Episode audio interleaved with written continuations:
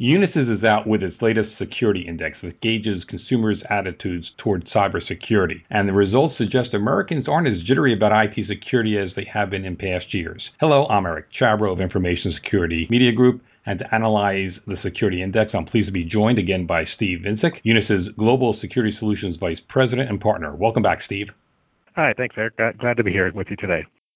Unisys has been putting out the security index since 2007, and it's at its lowest level ever. With President Obama speaking publicly about the cyber threat, including in his State of the Union address, and so much news in the mainstream media about DDoS attacks against banks, the Chinese infiltrating key government, military, and corporate networks to steal secret weapons designs and intellectual property. Isn't it strange that concerns about security is at its lowest level? It's really quite amazing as we as we looked at the results in our survey, and, and the survey covers national security, financial, internet, and personal security, and, and you know within that, obviously cybersecurity is, is one of the main areas that we focus on. But if we look back over the last couple of surveys, the level of concern in the United States has dropped to its lowest level uh, ever recorded, really. What we've seen is a pretty big shift uh, over the last two years around security concerns, and I attribute that to a couple different things. The tremendous amount of awareness campaigns that have occurred over the last couple of years around cybersecurity issues and how to conduct transactions more securely online. The other is a lot of the visibility around the big cyber attacks that have occurred and, and what the impacts are of those from a broad perspective. But I think what we're seeing is down at the individual level, the people who are not really experiencing the impact of those broader cybersecurity attacks. They're not feeling it personally. And so, with the increased awareness and the threats that they are seeing, it's just not something that is affecting someone at a, a, a very personal level right now. When I read the results, it seems there's a correlation between familiarity and concern. For instance, as more people use online shopping and banking, their concerns about security is falling. Yeah, and I think that's that's right. To your point, they're just looking at they're more comfortable with conducting transactions online. They understand the process. They know it requires certain passwords, and they're they're comfortable with a history of working with certain vendors online that uh, they haven't experienced any kind of cyber attack against them or a stolen identity against them. So they're more comfortable in conducting transactions. And I think we're just seeing, seeing that level of, yeah, a lot of the organizations are doing the right things about security. Uh, I'm comfortable sharing my information with them.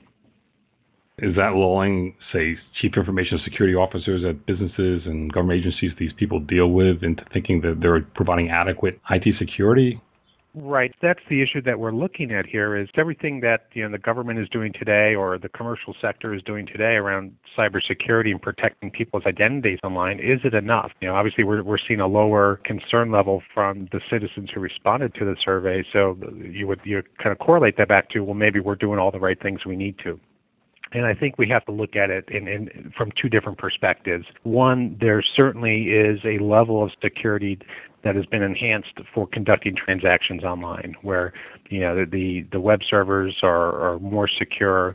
The way that we conduct transactions with the need for a strong password, or sometimes you have to have a secondary password or a passcode that gets sent to you in order to complete that transaction, or it verifies your, your email address or phone number. All those features and, and functionality to increase security, that stuff has worked. As long as we continue to go down that path, and stay with being able to uh, allow the end user to have that increased security, the CISOs of the world can breathe a little easier on that side.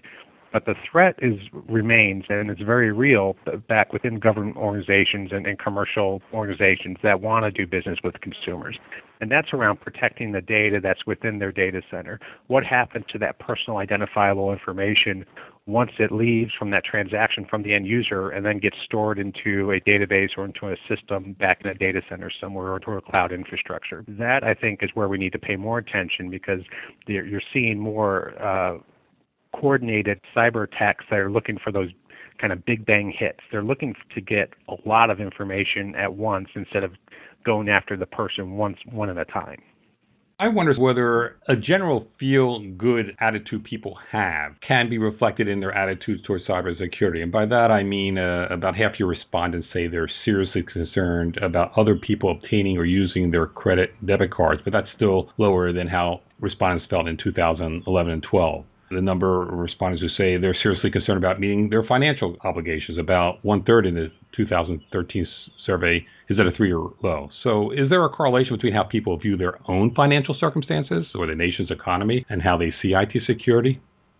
I think there is as well, and and one of the the most interesting you know questions and results there was, is the last one that you touched on around the ability to meet you know essential financial obligations, and the trend over the last three years is just it's just dropped significantly from close to 50% that were extremely concerned around meeting their financial obligations back in 2011 till today, where it you know it's, it's roughly 30% or so that are that are concerned. So a tremendous drop in that, and I think it's that sentiment that goes along with it. I'm more comfortable in my situation. I don't have the security concerns from different angles that are coming after me. If you have a lower level of concern about financial security, that correlates back into you know do I have lower levels of concern around personal theft of my credit card? And you combine those together, you get a general sense of all right, you know I'm I'm doing okay if you had all of a sudden then maybe a spike in a health epidemic that came out, and you would see an increase in concern around health epidemics, for for example, a new type of SARS or something else that, that comes out. What we would see is is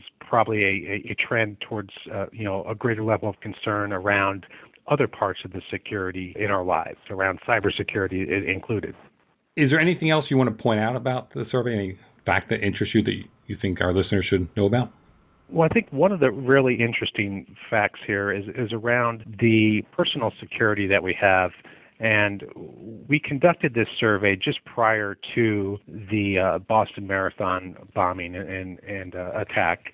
And what we decided to do was go around and do a second survey just for that one question around national security concerns uh, immediately after the Boston attack to see what was the difference. So this way we could judge is there a sense of complacency that's that's in place where people are just not as concerned anymore because something hasn't happened. With this incident that occurred, did that impact the way people's perceptions were around uh, around really you know, their personal safety and national security? And what we found was there was really no change in people's perceptions. You know, we conducted our initial survey in early March, and then we conducted the, the second follow up survey on this um, April 26th. And so, and and the Boston Marathon bombing obviously occurred April 15th.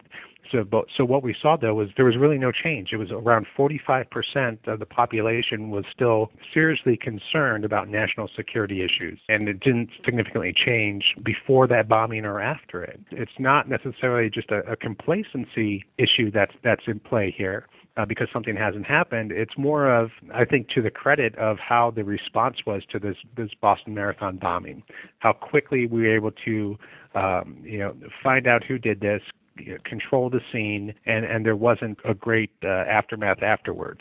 People feel that there's more being done around security. Because of that, they're feeling more comfortable that we're we are taking you know advantage of of the the security features and functions that that the government is putting in place to help protect us. Do you think those feelings are justified? we always need to remain vigilant. The U.S. government has done a tremendous job in being able to increase the level of security and thwart a number of terrorism attacks that, that could have happened over the last couple of years. So I think we're doing, uh, you know, the government is doing a lot of great things in this space, and especially around, you know, the analysis of all, all the data that's out there to help be a little bit more predictive.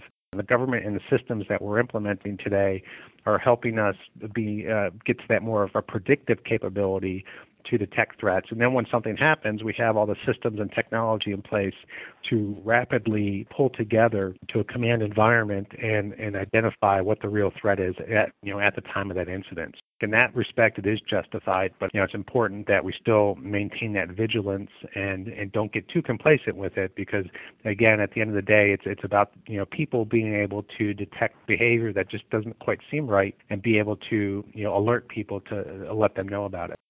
Thanks, Steve. Great. Thank you, Eric. I've been speaking with Steve Vinsik of Unisys for Information Security Media Group. I'm Eric Chabrow. Thanks for listening.